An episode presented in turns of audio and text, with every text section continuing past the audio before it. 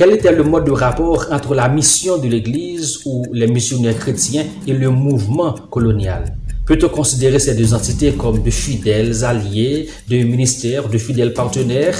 C'est la question à laquelle je vais tenter de répondre aujourd'hui. Si vous nous rejoignez pour la première fois, vous êtes à Causerie sur la mission. Bienvenue à bord. Notre sujet s'intitule « Le discours attribué à Léopold deux et le Code Noir, alerte aux missionnaires du Sud ». La mission chrétienne dans le monde ne s'arrête pas, elle bouge. Nous assistons aujourd'hui à l'émergence de beaucoup de missionnaires du Sud, c'est-à-dire issus des pays non occidentaux, ce qui n'était pas le cas au dix-neuvième ou vingtième siècle. Beaucoup de missionnaires latino-américains, sud-coréens, africains rejoignent le mouvement missionnaire dans le monde.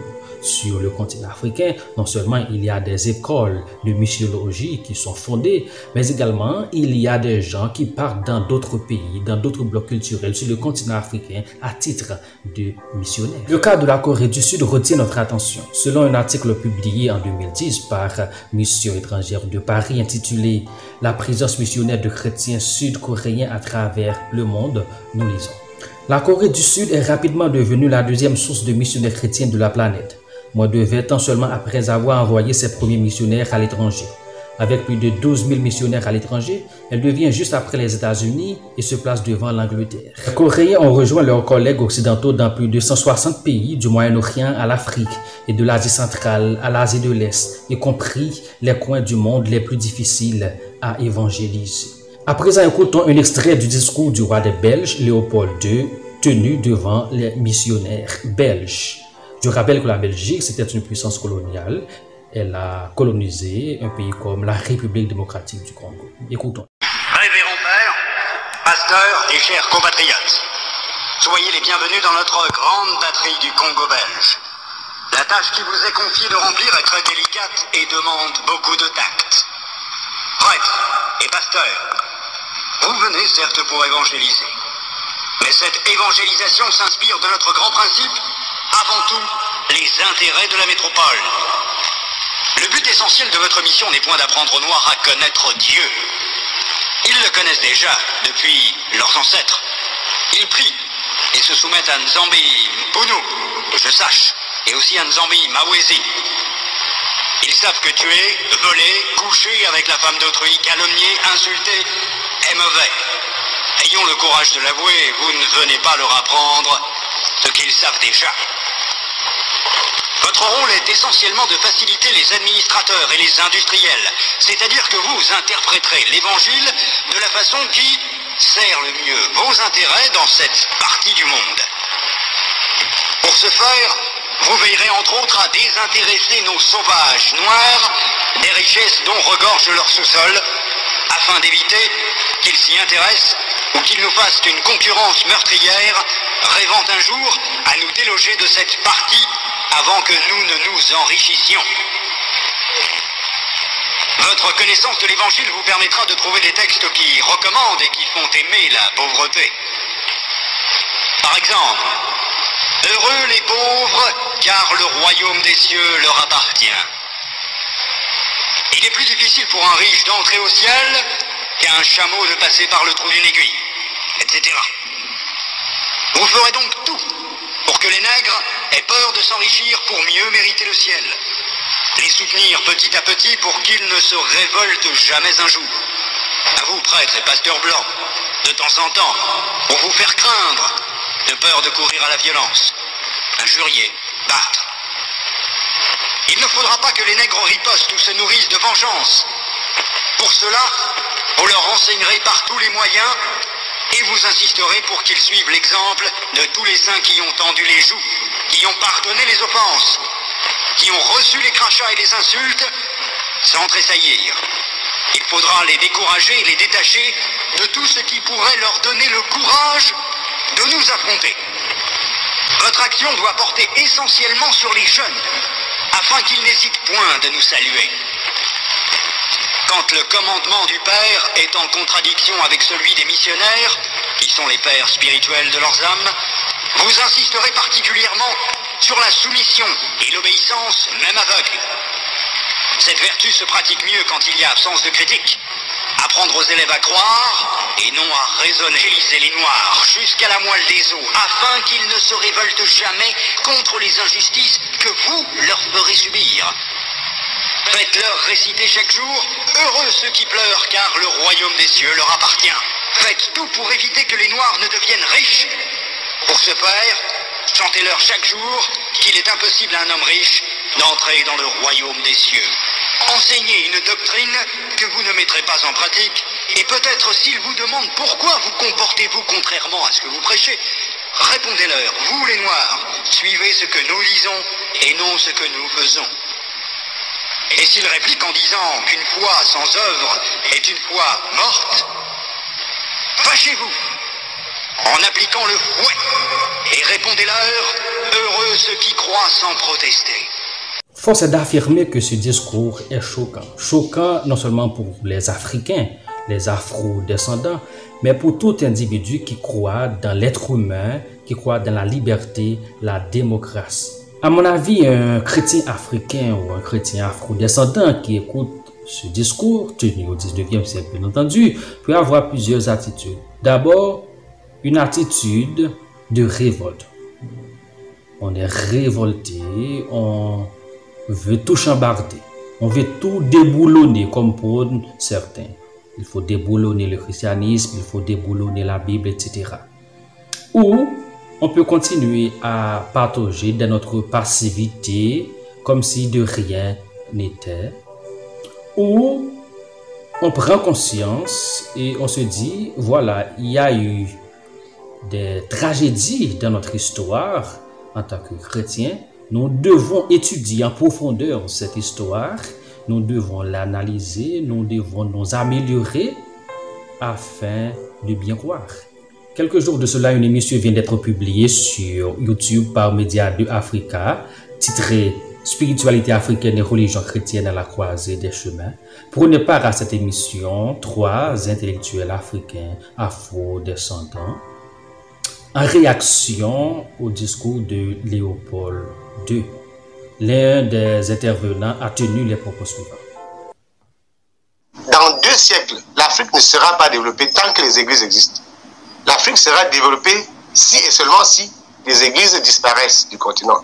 Tant qu'elles sont là, il n'est pas possible que quelqu'un vous dise qu'en dehors de la dîme, la seule chose qui a encouragé aujourd'hui, c'est la dîme. Donc ce monsieur, historien de son état, veut nous faire croire que les églises sont les responsables de la pauvreté, du sous-développement des Noirs ou du continent africain.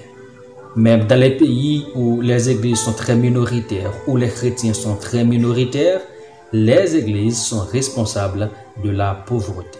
Donc pour que le continent puisse se développer, il faut que les églises disparaissent. En d'autres termes, les églises constituent un blocage au développement du continent africain. Est-ce sérieux ça?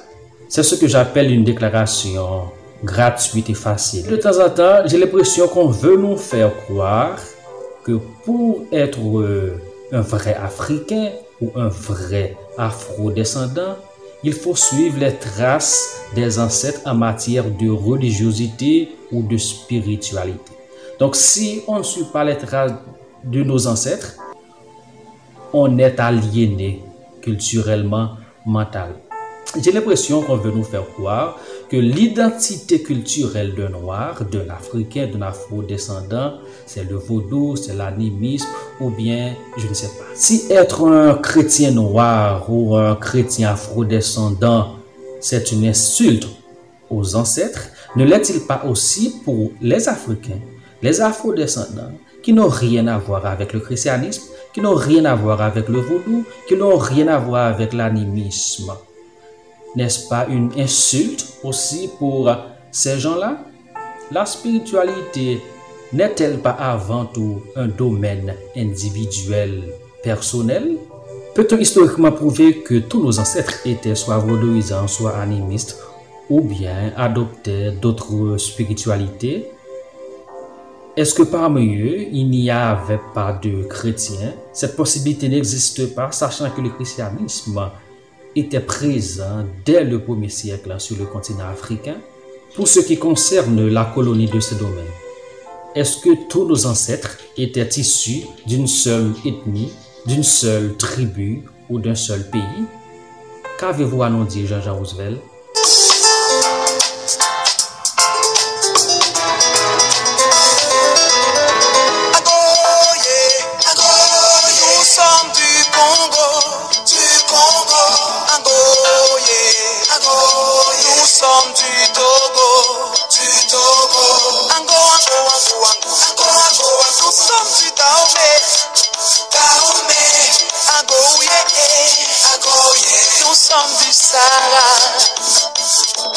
Ensemble, ensemble dans la même tribu.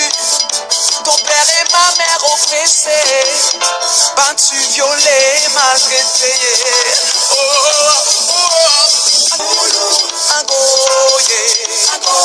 nous sommes des Bantous. Ango, ango, ango, ango, ango, nous sommes du Yoruba. Yoruba.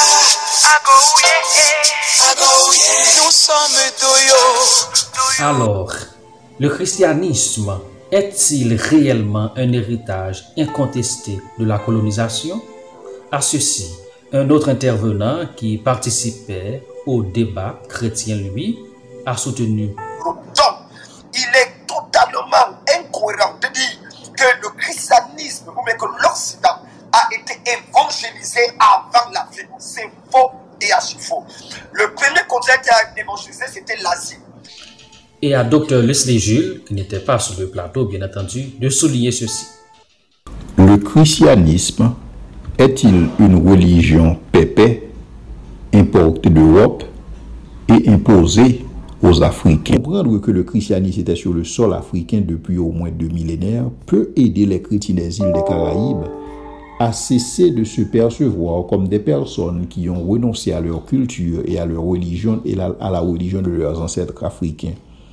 Certains d'entre eux ont été entraînés à croire qu'un chrétien est acculturé. Le vaudou est dans une moindre mesure l'islam, est dépeint comme la religion traditionnelle que l'Afrique pratique depuis, depuis l'aube des temps. Et ceci jusqu'à aujourd'hui, jusqu'à l'époque, jusqu'à ce que les, les, les colonialistes force les Africains à abandonner leur vision animiste du monde pour embrasser le christianisme.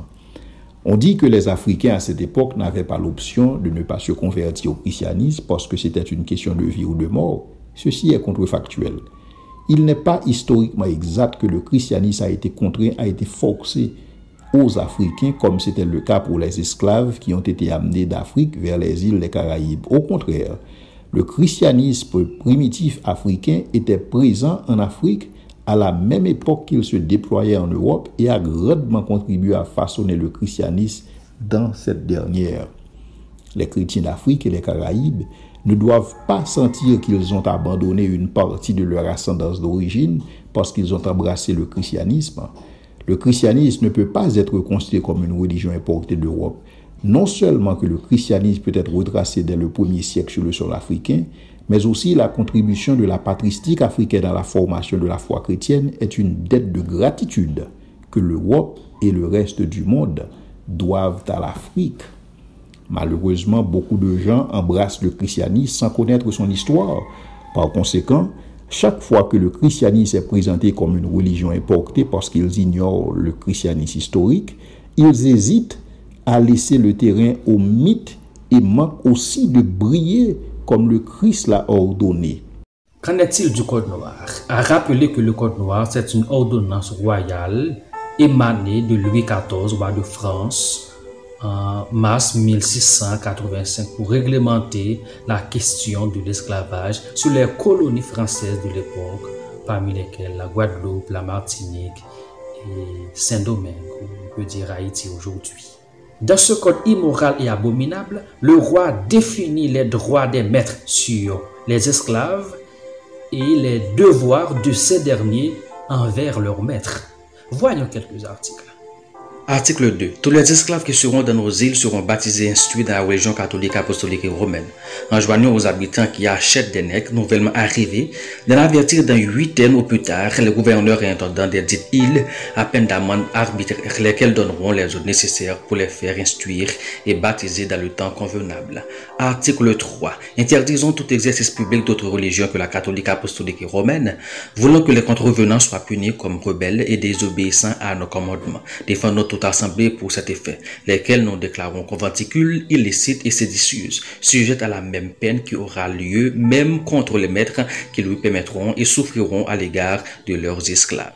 Revenons à notre question. Quel était le mode de rapport entre les missionnaires chrétiens et le mouvement colonial? À cette question, dans un article publié en juillet deux mille vingt par Proteste Info, titré « Les missionnaires étaient-ils racistes ?» nous lisons. Pendant la période du euro-impérialisme, les œuvres missionnaires ont été intégrées dans des projets coloniaux dont les deux parties ont profité. Par exemple, les postes missionnaires ont bénéficié du développement des infrastructures et de la protection militaire coloniale et les puissances coloniales des services fournis par les missions dans les domaines de l'éducation, de la formation et des soins de santé. Cependant, la coopération a montré des failles. Les postes de mission ont perturbé les intérêts coloniaux, notamment car leur enseignement s'est souvent révélé être un terreau fertile pour l'émancipation africaine. À la question de la perspective actuelle, peut-on dire que la mission était bonne ou mauvaise? Le même article poursuit. Je trouve que la différenciation est très importante ici. En Europe, il est désormais courant de considérer que la mission est erronée dans son ensemble. Cela est principalement dû à la sécularisation qui impacte également les églises traditionnelles. Pour moi, la mission est pleine de surprises. Elle peut susciter l'horreur de ce qui a été fait en son nom. Mais j'ai aussi du respect pour le travail de toute une vie de certains hommes et femmes en mission. Il est fascinant de voir comment les premiers missionnaires ont réussi au fil du temps à transformer le christianisme en une religion africaine, asiatique ou latino-américaine. Dans le même temps, ils ont retrouvé leur identité, autrefois refoulée d'une nouvelle manière. Les théologies qui en découlent sont pour le christianisme européen à la fois un défi et un enrichissement. Il est évident et incontestable que les puissances coloniales ont utilisé la religion chrétienne ou le christianisme pour asseoir l'esclavage comme un tremplin pour aliéner des peuples ou accumuler des richesses. C'est à condamner avec la plus grande véhémence jusqu'à aujourd'hui. Nous, les missionnaires du Sud, nous devons faire très attention pour ne pas reproduire les erreurs du passé. Non seulement les missionnaires du Sud, mais les missionnaires occidentaux. Nous devons faire très attention pour ne pas reproduire le passé hideux de notre histoire en assumant nos responsabilités tout en évitant de continuer à pérenniser une pratique qui a ôté à des peuples leur dignité. Nous devons aussi avoir le courage de nous affirmer en tant que chrétiens et d'applaudir les efforts de tous ceux qui ont donné leur vie sur le champ missionnaire. Au péril de leur vie, ils ont foulé des territoires hostiles à l'Évangile. Ceux qui ont perdu leurs familles, leurs femmes, leurs enfants, leurs maris sur le champ missionnaire. Ceux qui ont été atteints de maladies terribles. Nous réclamons notre héritage chrétien et nous rejetons tout ce qui est noir, tout ce qui est horrible dans notre passé. Continuons à fonder des écoles, des universités, des organisations de droits humains. Continuons à encourager le travail, continuons à œuvrer pour le développement durable des communautés à la gloire de Dieu. Alors, je pense que nous avons une responsabilité aujourd'hui, Église, pasteur, missionnaire. Nous avons la responsabilité non seulement d'étudier, de faire des recherches, mais de bien conduire le peuple de Dieu. Nous devons nous concentrer sur ce qui est essentiel, n'essayant pas de borner l'esprit des gens. La foi n'est pas un saut dans l'irréel ou dans le vide. Toute foi a un contenu, toute foi a un fondement. Maintenant, la question, c'est quel est ce fondement? Nous avons une responsabilité d'encourager le travail que l'Église en général et en particulier l'Église africaine, avec une vision biblique du monde, participe au développement des pays africains. L'Église a un message qui peut être à l'origine de notre monde, un monde plus juste, un monde plus accueillant, un monde développé. Nous devons encourager la science, nous devons encourager l'entreprise. Et si j'étais un président ou un chef de mission et que j'avais sur ma responsabilité un groupe de missionnaires à envoyer en mission, mon discours serait: chers pasteurs missionnaires, l'œuvre à laquelle vous êtes appelés est immense. Vous êtes des ambassadeurs de Jésus-Christ dans le monde, chargés d'une mission qui consiste à enseigner, prêcher et pratiquer tout ce que Jésus-Christ a prescrit. Vous devez être conscient des réalités spirituelles et culturelles de votre champ missionnaire. Vous n'êtes pas en mission pour vous-même et pour aucune métropole, philosophie ou idéologie humaine. Votre seul intérêt doit être la transmission fidèle et exacte du message de la croix et de la résurrection de Jésus-Christ. Ne tentez jamais de déraciner les autochtones ou les nationaux ou qui que ce soit de leurs racines culturelles. Au contraire, contextualisez votre message, parlez la langue des gens, traduisez et interprétez la Bible dans leur langue sans faire de distorsion et d'exégèse. Encouragez la pensée critique, la réflexion pour une foi inébranlable spirituellement et intellectuellement en vue d'avoir des disciples engagés dans la transformation, la réformation et le développement durable de leur communauté. Découragez avec rigueur toute forme d'aliénation mentale et culturelle. Ne vous comportez jamais comme des boss ou des colons, mais comme des partenaires du ministère dans le respect.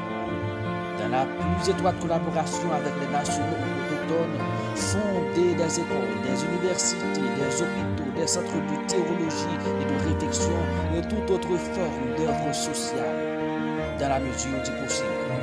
Encouragez le travail et une culture de richesse qui honore Dieu. Encouragez les petites, les moyennes et les grandes entreprises pour sortir les gens du verrou de la pauvreté. Travailler de manière à responsabiliser les nationaux de la prise en charge de l'administration des églises et autres organes pour prendre la relève et aller faire de même dans d'autres parties du monde et dans leurs communautés respectives. Qu'on vous juge sur la base de la mise en pratique de ce que vous enseignez et prêchez.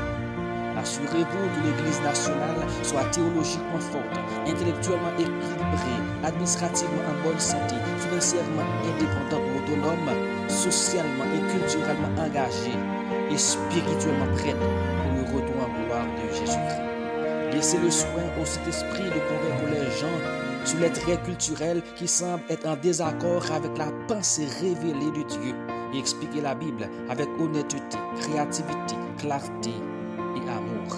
Que le Seigneur vous bénisse.